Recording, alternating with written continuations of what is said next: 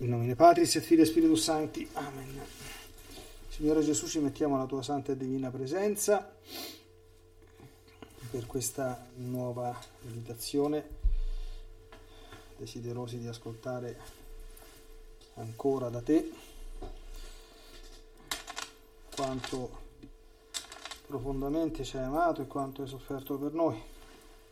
Ti chiediamo umilmente la grazia di poter fare con frutto questa Ah, orazione mettendoci come sempre alla tua presenza e riconoscendoci anzitutto umilmente peccatori, prima di invocare il tuo Santo Spirito.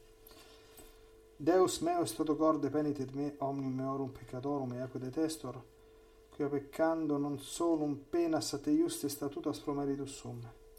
Se preserti che offendi te summum bonum ac digno ad dignus qui super omni delicatis, Idio firmi del propono adiuvante grazia tua, decetro me non peccatorum, peccandi occasione proximus fugitum. Amen. Veni creato spiritus mentes tuorum visita, impli superna grazia che tu creasti pectora, qui dice di sparaclitus donum Dei altissimi fons vivus signis caritas, et spiritalis unxio, tu septiformis munere, digitus paterna et extere, turrite promissum patris, Sermone di tascuttura, accende lumen sensibus, infunde amore in cordibus, infirma nostri corporis, virtute, firmat sperpeti Ostem repellas longius pacenque dones protinus, luctore sitte preio vitemus omne noxium. Per te sciamus ta patrem, noscamus atque filium, te quodriusque spiritum credamus omni tempore. Deo Patris et Gloria ac Filio quia mortuis, parapito in seculorum secula. Amen. Emitte spiritum tuum creabuntur et renovabis facem terre. Amen.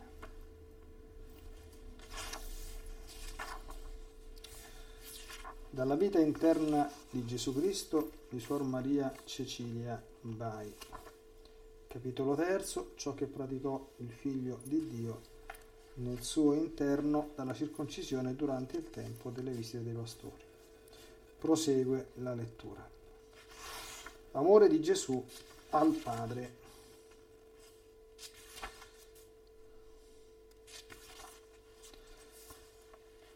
Io, sposa mia, vedendo il Padre mio tanto amabile, tanto generoso verso di me e così pronto a concedermi tutto quello che gli domandavo per i miei fratelli, mi consumavo in amore e gratitudine verso di lui ed avrei voluto che tutto il mondo l'avesse riconosciuto come tale, che ognuno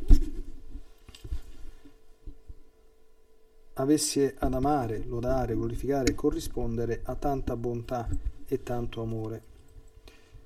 Offrivo pertanto molto spesso questo desiderio al Padre mio e lo pregavo di accettarlo in sostituzione di quegli ingrati che non si curano né di conoscerlo né di amarlo. Desideravo di soffrire tutte le pene che mi erano preparate nel tempo della mia passione. Le conoscevo tutte ad una ad una.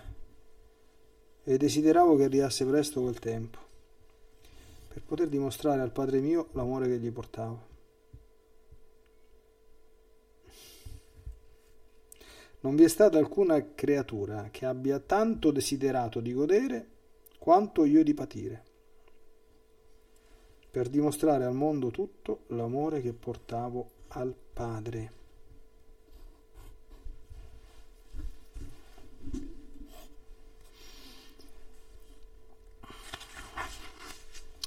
Ho sempre bramato, fin dalla mia infanzia, di fare tutto quello che era a lui gradito e, poiché voleva la mia morte e passione per il riscatto del genere umano, io la bramai e desiderai dal principio del mio nascere in tutto il tempo della mia vita, sinché arrivò l'ora da me bramata, perché quella era la volontà del Padre mio. quanto godeva il padre di questo mio desiderio e quanto restava soddisfatto. Non è capace la mente umana di intenderlo. Sappiate che in ogni offerta e desiderio che gli esprimevo, si mostrava verso di me contento e soddisfatto, come se in quel momento avessi patito e fossi morto in adempimento della sua volontà per la salvezza del mondo.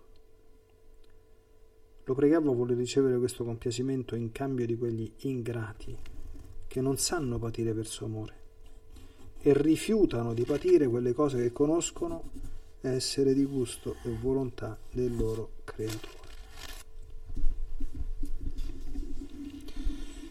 Per tutti questi procuravo di soddisfare il Padre per renderlo placato verso i miei fratelli ingrati, che con tanta mollezza vivono nel mondo e non pensano a soddisfare la volontà del Padre mio. Essa è che la creatura imiti me, suo figlio diletto, in modo particolare nel patire per poter soddisfare la divina giustizia per i suoi debiti e meritarsi quella gloria che le sta preparata in cielo e che ho acquistata per loro per mezzo della mia dolorosa passione.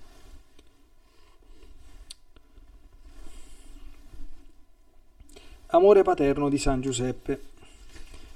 Tenendomi in braccio la diletta madre con grande consolazione dell'anima mia, le feci intendere che doveva privarsi di quella consolazione e le feci vedere in spirito il desiderio che ardeva nel cuore di Giuseppe, suo sposo, di avermi nelle sue braccia. Le feci intendere com'era mia volontà che quel cuore fosse appagato e consolasse quell'anima amante. Si privò subito di quel godimento la mia diretta madre e mi consegnò in braccio a Giuseppe. Entrambi restarono, restammo privi di quella consolazione. Godevamo però nel vedere tanto consolata l'anima di Giuseppe. Offrì, sposa mia, al padre la privazione di quel godimento che avevo di stare con la diletta madre e la prontezza con cui sia io che lei ce ne privammo. Lo pregai che si degnasse di accettarlo in soddisfazione di quelle anime che sono tanto attaccate alle consolazioni spirituali che non sanno mai distaccarsene quando il Padre mio le priva di queste consolazioni per provare il loro amore, queste si lamentano, sono impazienti e non vogliono uniformare il loro volere a quello divino, cosa che molto dispiace al Padre mio, che vuole l'anima distaccata da tutte le cose ed uniformata in tutto al suo volere in particolare quelle galette per mie spose e seguaci. Restò soddisfatto il padre mio di quell'offerta che gli feci per tutti quelli che in questo avessero mancato, e sono molti. Se ne trovano pochi che sono del tutto distaccati. Lo pregai a voler dare a tutti tanta virtù e tanta grazia affinché potessero essere pronti a rinunciare a tutti i gusti anche spirituali, ogni volta che a lui piace.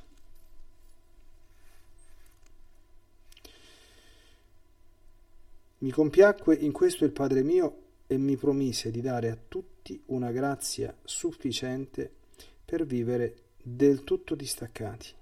E infatti lo va praticando. Ma è talmente radicato nel cuore della creatura l'amore di se stessa che questo vince, domina e fa restare estinta quella grazia che il Padre mio le concede con tanto amore. Lo pregai anche di voler infondere nel cuore di tutti i miei fratelli una carità e un amore così grande fra di loro che ognuno sia pronto a privarsi delle proprie soddisfazioni per consolare il prossimo. La madre mia si privò di quel godimento per consolare l'anima di Giuseppe e lo fece non una, ma molte volte. Di questo ancora mi compiacque il Padre mio, e lo va esercitando con quelle anime che sono disposte a ricevere e mettere in pratica una così bella virtù, come lo poteva vedere dalle vite di molti che hanno rinunciato ai propri gusti e soddisfazioni per consolare il prossimo. Non tutti però mettono in pratica questa virtù, perché troppo amanti della propria soddisfazione né si curano di consolare il prossimo afflitto e bisognoso se ad essi costa la privazione del loro gusto e soddisfazione. Questo procede dal poco amore che portano al loro creatore e per conseguenza anche al prossimo. Non che il Padre non conceda a tutti una tale grazia e non ispiri ad ognuno di esercitare questa virtù, ma dipende dalla creatura che non vuole valersene e vuole vivere più amante di se stessa che del suo prossimo. Invece dovrebbe amarla come se stessa. Anzi, ad imitazione mia, dovrebbe preferire, preferirlo ed anteporlo a se stessa.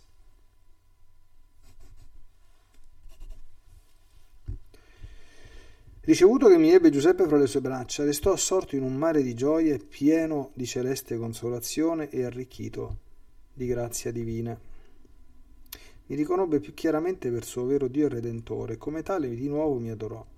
Versava lacrime di gioia Giuseppe nel vedersi favorito di tanta grazia. Godevo molto, sposa carissima, vedendo quell'anima tanto pura e amante, e come con tanta prontezza e umiltà corrispondeva alle grazie divine. Riconosceva il suo nulla, e come il tutto gli veniva elargito dalla divina liberalità, Io offrivo quel godimento di Giuseppe al Padre mio, godimento che gli derivava nell'anima per mio mezzo. Lo pregai che segnasse di dare una simile luce ad ogni anima che mi riceve nelle braccia del suo amore per mezzo della grazia divina. In tal modo essa potrà riconoscere le grazie divine e potrà esultare il suo spirito nella visita che riceve dal suo Dio. E il Padre mio riceverà il compiacimento che gli indirizza l'anima fedele che corrisponde alle grazie divine. Gli offrii anche quel gusto e compiacimento che provavo io e pregai che si degnasse di accettarlo a soddisfazione di quelle anime ingrate che non corrispondono alle grazie divine e che per la loro cecità non riconoscono né sono attente alle visite che ricevono dal loro creatore per mezzo della sua grazia e delle sante ispirazioni. Queste grazie restano soffocate in quelle anime che stanno tutte attente alle cose del mondo e non riconoscendo queste grazie non sentono gusto né consolazione di spirito, non ringraziano il loro benefattore e loro stesse restano prive di quel godimento e consolazione ed il Padre resta privo anch'egli di quel compiacimento che proverebbe se esse gli corrispondessero e fossero fedeli.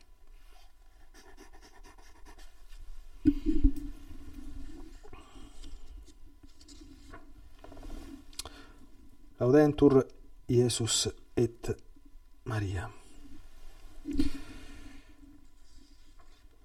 Bene, abbiamo visto questi due nuovi paragrafi molto importanti. Oggi ci portano a riflettere un po' sia sull'amore di Dio che sull'amore del prossimo, fondamentalmente. Qui è commovente anzitutto vedere Gesù come pur stando in braccio a sua madre, quindi godendo della consolazione e del diletto che da questo gli derivava, proprio in quel momento offre al padre il desiderio di soffrire la passione. E qui dobbiamo fermarci a considerare alcune cose. Primo, quando Gesù dice questa cosa, dice che conosceva tutte e ad una ad una le pene che avrebbe subito. Qui sappiamo che sta a circa otto giorni di vita.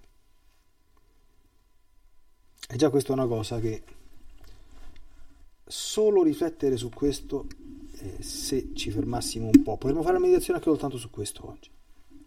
Cioè, proviamo ad immaginarci, no? Proviamo ad immaginare, cioè, vedete come noi tante volte ci lamentiamo, no? Molte volte ci piacerebbe conoscere il futuro, andiamo in cerca di tante questioni, ma siamo sicuri che conoscere il futuro sia una cosa così bella? Dio il futuro ce l'ha occultato e non dobbiamo andarcelo a raccattare a forza, eh? cosa che si fa anche, ahimè, con l'occultismo, quando si vanno a forzare certe serrature. Ma siamo sicuri che conoscere il futuro sia sempre una cosa così bella? Cioè, se io dovessi fare una, avessi, se il Signore avesse in serbo per me una morte molto dolorosa, una morte molto, molto brutta, dice il proverbio, occhio non vede, cuore non duole, no? Quando arriverà, eh, vabbè, arriverà. Però immaginiamo se io sapessi questa cosa da sempre. Tutti i giorni a stare a pensare che questo sarà e... Cioè, ma sarebbe un incubo, sarebbe, no? Sarebbe così bello. Ora Gesù non solo sapeva queste cose,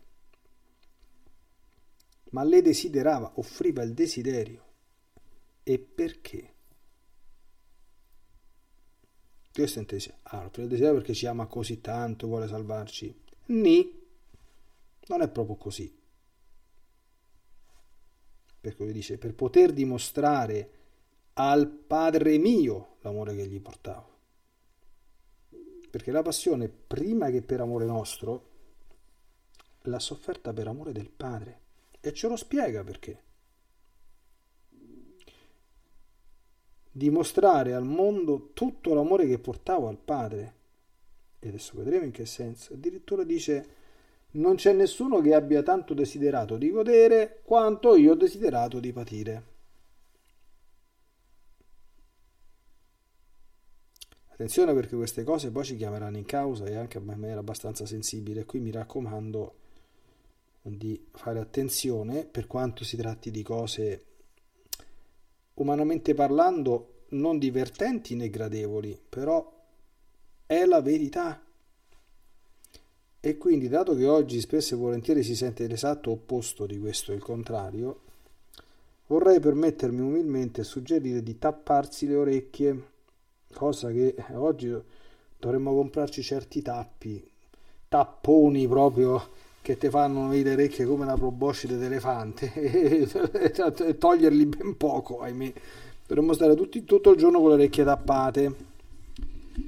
Intanto ecco, faccio qualche facezia, purtroppo magari fosse del tutto gratuita, diciamo facezia fondata in re, direbbero i romani per per attenuare un pochino, come dire, la, la gravità della meditazione, però tant'è.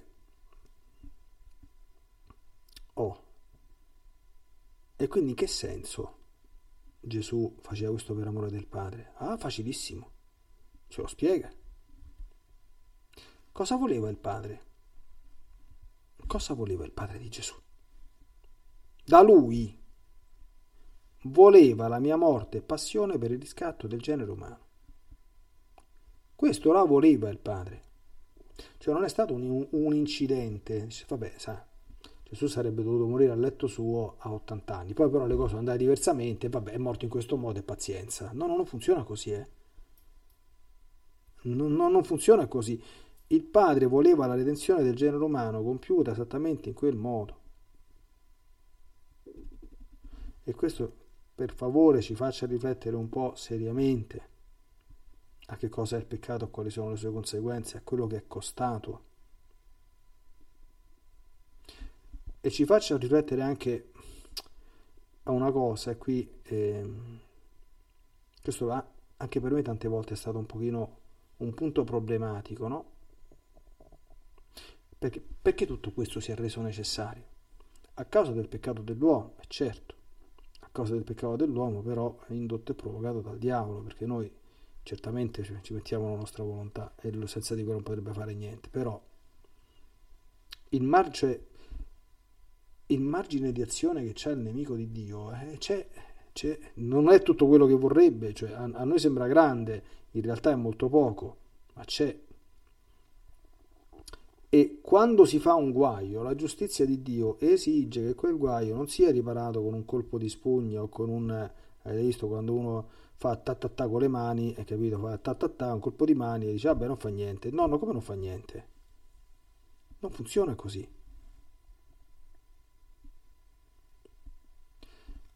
Quanto godeva il padre di questo mio desiderio e quanto restava soddisfatto. Oh, e adesso arriva però il punto dolens.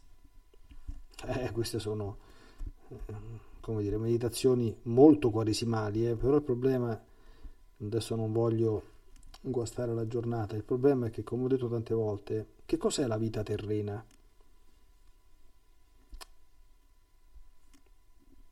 È Pasqua o è Quaresima qui sul pianeta Terra? In linea di massima, eh? Poi, per carità. È Quaresima, no? Dice, lo pregavo a voler ricevere questo compiacimento, quindi il compiacimento che il padre provava quando Gesù gli offriva il desiderio di non vedo l'ora di patire tutte le tutte, eh, sputi in bocca, tutte quante le cose più, più, più truci che ha passato. Cioè, io ogni tanto quando mi metto a pensare bene cioè a quei tre chiodi che ti strapazzano, che ti strapassano mani e piedi, insomma, molti di noi forse sono infastiditi, fastiditi, cioè, anche da qualche puntura di ago, no? Ci stanno certe, certe visite, a me una volta me lo fece fare un ortopedico terribile, guarda. non mi ricordo come si chiama, emiografia, una cosa del genere, che ti, ti, ti, ti, infilano tutti sti aghi e ti danno delle scosse elettriche istantanee per vedere se c'hai una complicazione eh, della lombalgia anche alla, alla, parte di sotto. Mamma mia, guarda. Fastidiosissimo per usare un eufemismo. Ma quello è, ma che cosa vuoi che sia quello lì di fronte a, cioè, a, nemme, a, ne, a nemmeno, a nemmeno, ma manco, capite? È zero, eh, no? E però attenzione, lui offre questo, questo, questa cosa in cambio, attenzione, di quegli ingrati che non sanno patire niente per suo amore e rifiutano di patire quelle cose che conoscono essere di gusto e volontà del loro creatore. Già qui è qualcosa, ma non è finito, adesso arriva il bello. Tutti questi, dice io cercavo di placare il padre perché questi con tanta mollezza vivono nel mondo e non pensano a soddisfare la volontà del Padre mio. Qui parla della volontà del Padre mio verso di noi. Oh, e quale sarebbe la volontà del Padre no, del Padre mio verso di noi? Lo dice Gesù. E ho detto, ripeto, questa sarà una cosa che non piace, ma dobbiamo farcene una ragione. Essa è che la creatura imiti me suo diletto in modo particolare nel patire per poter soddisfare la divina giustizia per i suoi debiti, i miei e i tuoi. Quindi, e meritarsi quella gloria che le sta preparata in cielo.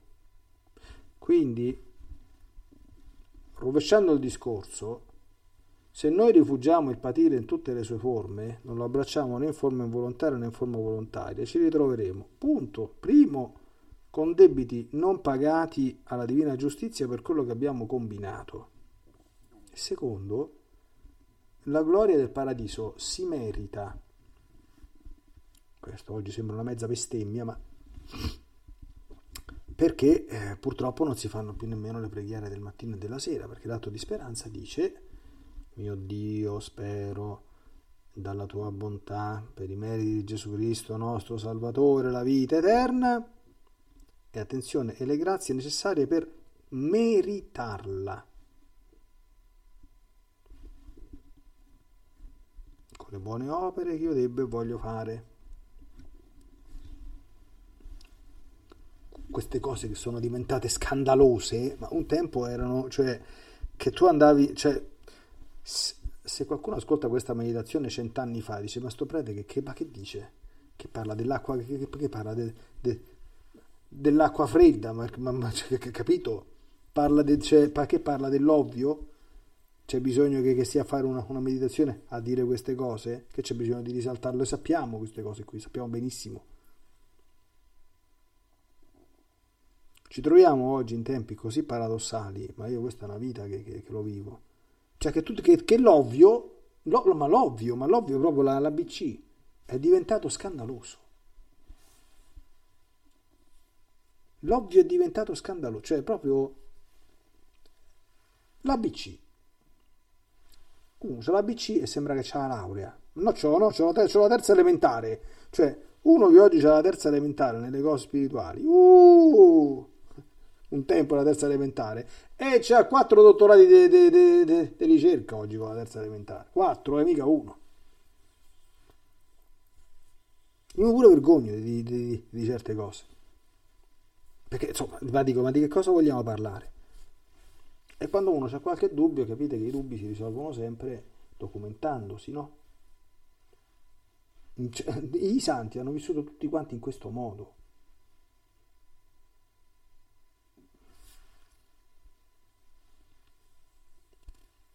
E specifica poi, se abbiamo un po' di tempo ancora, sì, nella seconda parte, per esempio, c'è un punto importante, che è una delle sofferenze da offrire al Signore le consolazioni spirituali. Nel, credo, trattato della vera devozione a Maria Santissima, adesso al volo lo, lo trovo qui eh, dal PC, proprio nell'atto di consacrazione scritto da San Luigi, c'è proprio scritto, guarda, io non ti chiedo né gusti né consolazioni, nemmeno spirituali perché no, vabbè, queste consolazioni materiali, cioè, vabbè, rinunciamo. Ma i gusti nemmeno spirituali.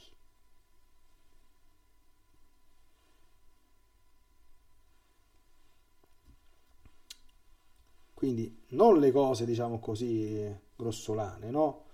Ma quelle belle, quindi quelle che ci dà nostro Signore Allora, noi ce le prendiamo volentieri, no? Tutte quante queste cose. Però non dobbiamo attaccarci a niente. Questo è il problema, grosso.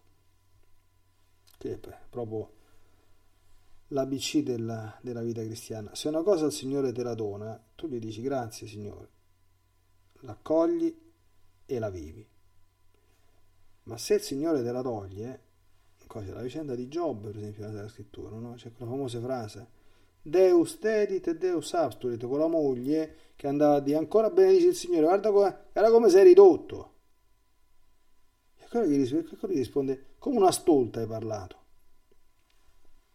Senza nessuna offesa per le donne, era solo la moglie di Giobbe che faceva così, le altre sono tutte buone, speriamo. Quindi, dice, se da Dio accettiamo il bene, perché non dovremmo accettare il male? Deus dedit, Deus abstulit, il Signore ha dato, il Signore ha tolto, come piacque al Signore, così è avvenuto, e sia benedetto il nome del Signore. Capite che questa è non solo è santità eh, solida, no? Ma vedete, quando il Padre mio le priva di queste consolazioni per provare il loro amore, ah, Dio ci mette alla prova? Certo che Dio ci mette alla prova. Dio ci mette alla prova ma scusate, Abramo non è stato messo alla prova? Eh? E solo attraverso la prova di molte tribolazioni si legge nella lettera agli ebrei, gli divenne l'amico di Dio. Il Signore, quel passo bellissimo del libro del Siracide, prossimo incontro biblico, i giusti, no? Il Signore li ha assaggiati, li ha provati e li ha trovati degni di sé. Ma scusate, ma nel giardino dell'Eden non c'è stata una prova? e la prova non è stata superata. Ma la vita terrena non è una prova, noi diciamo una salve regina. Non disprezzare le suppliche di noi che siamo nella prova, non possiamo pregare sempre a pappagallo. Siamo nella prova adesso. Cioè, ci sono dei, de, degli snodi, dei momenti della nostra vita dove dobbiamo immaginare in modo misterioso ma vero che Dio ci dice adesso vediamo che fa. Come reagisce? Che, che, farà? Lui lo sa quello che faremo, no? io sto semplificando adesso, non trattiamo Dio come, come, come un, un, essere umano, no? Cioè, certo che lui lo sa, ma il problema è che sono gli atti della nostra volontà e le nostre azioni che strutturano la nostra personalità. Cioè, capite? La realtà è un'altra cosa rispetto, come dire, alla conoscenza ipotetica o, o, o teorica. Cioè, ecco perché noi dobbiamo stare, stare sempre fermissimamente ancorati alla realtà, io lo ripeto in continuazione anche nella valutazione, anche nei discernimenti di quello che dobbiamo fare noi, delle cose che accadono. La prima cosa da fare, e lo dico a me stesso, lo dico, perché me lo devo ricordare anch'io, lo devo fare anch'io, è stare sempre, come dire, piantati sui dati oggettivi preferibilmente incontrovertibili, però almeno se non fossero incontrovertibili, almeno solidamente fondati, perché se no è la fine.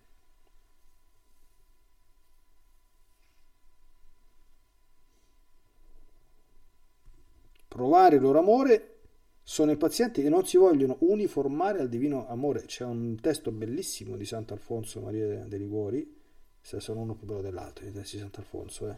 Spiritualità proprio autentica, doc, magnifica, eh, meravigliosa, eccetera, eccetera, eccetera. No? Si chiama L'uniformità alla volontà di Dio. Eh, quello è un altro best seller. I santi sono tanti e sono diversi, però le grandi coordinate di pensiero, le linee di spiritualità, di ascetica, sono tutte uguali, sono. Sono tutte uguali. Quanti ordini religiosi ci stanno? Ma perché oggi, ma, scusate, ma perché la, la, la vita religiosa oggi è, è, in crisi?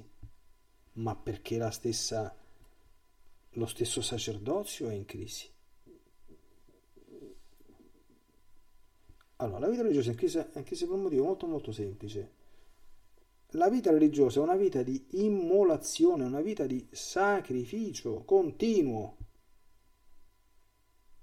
Chiaro? Cioè non è quello comune richiesto a tutti, ma è di più. È solo che questo sacrificio tu poi lo devi fare, non deve essere una cosa teorica Oh, e come mai che i preti stanno in crisi? Voi sapete, no, se uno si legge San Tommaso d'Aquino, io mi ricordo lo lessi, infatti io non volevo, non, volevo, non volevo più fare il sacerdote. Perché San Tommaso d'Aquino dice una cosa molto, molto carina, molto, molto simpatica. Dice, i religiosi abbracciano la vita religiosa perché attraverso la penitenza, la mortificazione, la regola, l'esercizio delle virtù, tendono alla perfezione, piano piano si purificano e tendono alla perfezione. Ma invece un prete deve essere già perfetto, perché deve insegnare la perfezione agli altri. Dico, ah, dico, bellissimo, dico, guarda, che splendore. In teoria, un discorso di questo genere, che tra l'altro mi pare che lui lo fondasse su un pensiero di San Gregorio Magno, adesso potrei sbagliare perché vado a memoria, cioè San Tommaso ha scritto tante di quelle robe, insomma, che è un po' Però se uno ci pensa, di per sé il discorso è fondato, eh. Perché un prete non può essere un cieco che guida un altro cieco, ma per guidare nella via evangelica sì ci serve la scienza debita, anzitutto. È fondamentale la scienza debita. Eh, però la scienza debita deve essere accompagnata anche da santità di vita, quindi cioè nel senso che tu devi sapere per conoscenza personale quello che tu insegni, per quanto è possibile. Cioè, voi immaginate, no? Sì, certamente. Facciamo, facciamo finta. Un ministro di Dio che non digiuna mai. Mai. Forse a Bozza uno straccio, speriamo che non ci siano, però facciamo un'ipotesi. Non digiuna mai. Ma è chiaro che quello non farà le prediche sul digiuno, non andrà a dire cercate di digiunare qualche volta, eh, mi raccomando, osservate questa pratica perché è importante per la nostra santificazione, eccetera, no? Giusto? Perché fa, fa, fare quella predica è, come dire, è andarsi a picconare da soli, è andare a farla a se stessi. Perché se tu non lo fai, giusto? Ecco.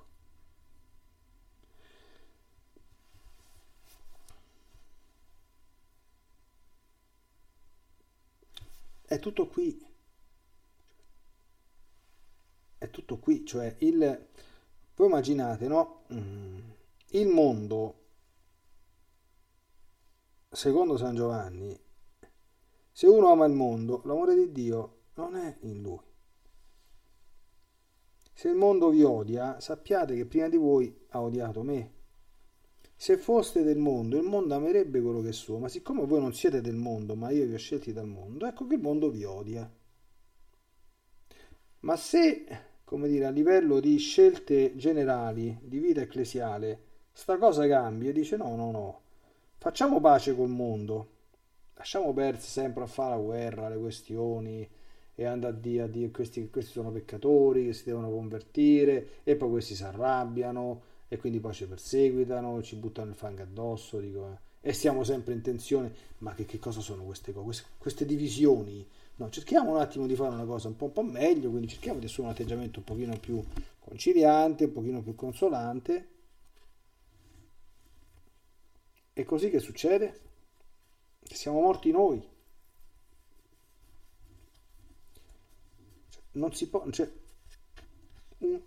la Chiesa non può ricevere gli applausi dal mondo, a meno che non ci a meno che le persone del mondo non si convertano, entrano nella Chiesa e dopo l'applaudono. Quando sono entrati nella Chiesa hanno cominciato a vivere da cristiani, non prima. Cioè, lo scandalo della croce è anche questo. Perché lo scandalo de- della croce? Perché dicono, ma che sei matto? Perché, perché non devi mangiare?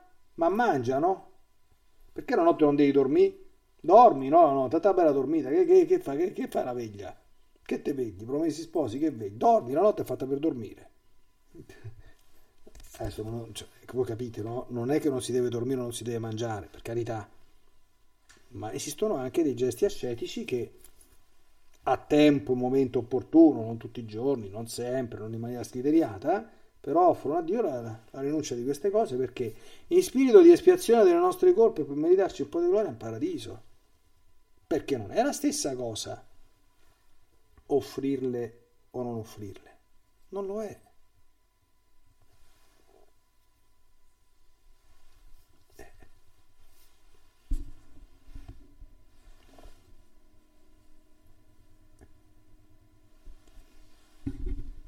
Bene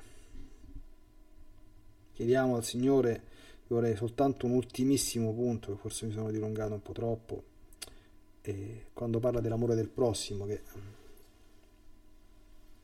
che è altrettanto raccomandato, ovviamente dopo l'amore di Dio, e dice molto compiaciuto dell'amore del prossimo, il Signore dice, ma molti però sono un pochino latitanti nell'amore del prossimo, però perché? Non che il Padre mio non conceda a tutti la grazia di amare il prossimo o ispiri ad ognuno di esercitare questa virtù, ma dipende dalla creatura che non vuole valersene e vuole vivere più amante di se stessa che del prossimo. Più sotto dice non riconoscono, non sono attente alle visite che ricevono dal loro creatore, non corrispondono alle grazie divine, visite che per mezzo della sua grazia e delle sante ispirazioni. Quindi, in altre parole, il Signore ci sta dicendo: attenzione che quando c'è qualche mancanza, non dobbiamo mai andare a cercare la colpa nell'Altissimo, perché nell'Altissimo la colpa non c'è mai, perché sempre San Tommaso dice la grazia sufficiente per compiere tutto ciò che è necessario, la propria santificazione, dovere del proprio stato divina, di vita, noi dobbiamo darla per sicura, certa, indubitabile. Quello che purtroppo difetta è quasi sempre è la nostra buona volontà.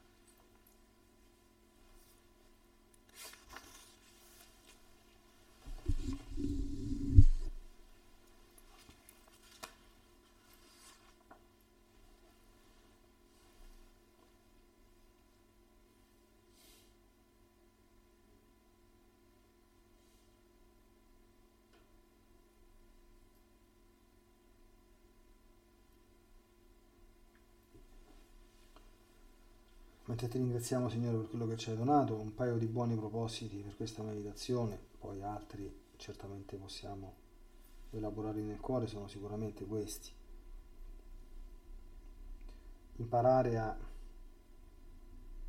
non dico desiderare le pene, però almeno praticare, cominciare a praticare o crescere nella pratica o perfezionarsi nella pratica della mortificazione cristiana, molto semplicemente di quelle pene che si soffrono e che si offrono al Signore a sconto dei nostri peccati e per l'acquisto della gloria eterna. Punto e basta. Molto, molto semplicemente. E poi l'offerta al Signore e questo è sempre un atto della, della volontà, della, della rinuncia a qualunque cosa, anche bella, se fosse gradito a lui, momentaneamente o anche definitivamente, privarcene, non avendo, non avendo nessuna paura. Entriamo sempre nell'ottica, perché questa è intrinseca la vita cristiana, e qui noi siamo di passaggio, stiamo qualche anno, ma la vita comincia dopo la morte, non comincia qui. E ci abbiamo poi dinanzi tutta l'eternità e quello che non facciamo qui non si può fare dopo. In purgatorio non aumenta nemmeno di un millimetro la gloria che uno si è guadagnata qui sulla terra con i meriti. Ci si purifica solo dagli impedimenti che impediscono di accedervi, ma te facessi pure 10.000 anni di, di, di croci atroci in purgatorio, non ti va un filo di gloria in più questa dottrina certissima, insegnata da tutti i santi e da, da, da, da, sempre dalla Chiesa. Perché quello che non hai fatto sulla terra non lo puoi fare più. Eh, dobbiamo pensarci a queste cose e pensarci adesso quando siamo ancora in tempo per rettificare o correggere qualunque cosa che non funzionasse. Magnificat anima mea Dominum et exultavit spiritus meus in Deo salutari meo, per respexit unitate mancille sue, cenim ex hoc beata me dicent, omnes generationes, quia fecit mihi magna qui potens est sanctum nomen eius et misericordia eius a progenie progenes dimentibus eum fecit potentiam in brachio suo dispersi superbos mente cordis sui. Deposit potentes de sede et exaltavit humines esurientes in plevit et divides dimisit inanes suscepit Israel puerum suum recordatus misericordiae suae sicut locutus est ad Padres nostros, Abraham et Simeus in secula, gloria Patri et Filio Spiritui Sancto, sicut erat in principio, et nunc et semper et in saecula saeculorum. Amen. Agimus tibi gratias omnipotens Deus pro universis beneficis tuis qui vestrenes in saecula saeculorum. Amen. Deus et nobis suam pacem vitam aeternam. Amen. Eh, laudentur Iesus et Maria, nos cum prole pia, benedicat Virgo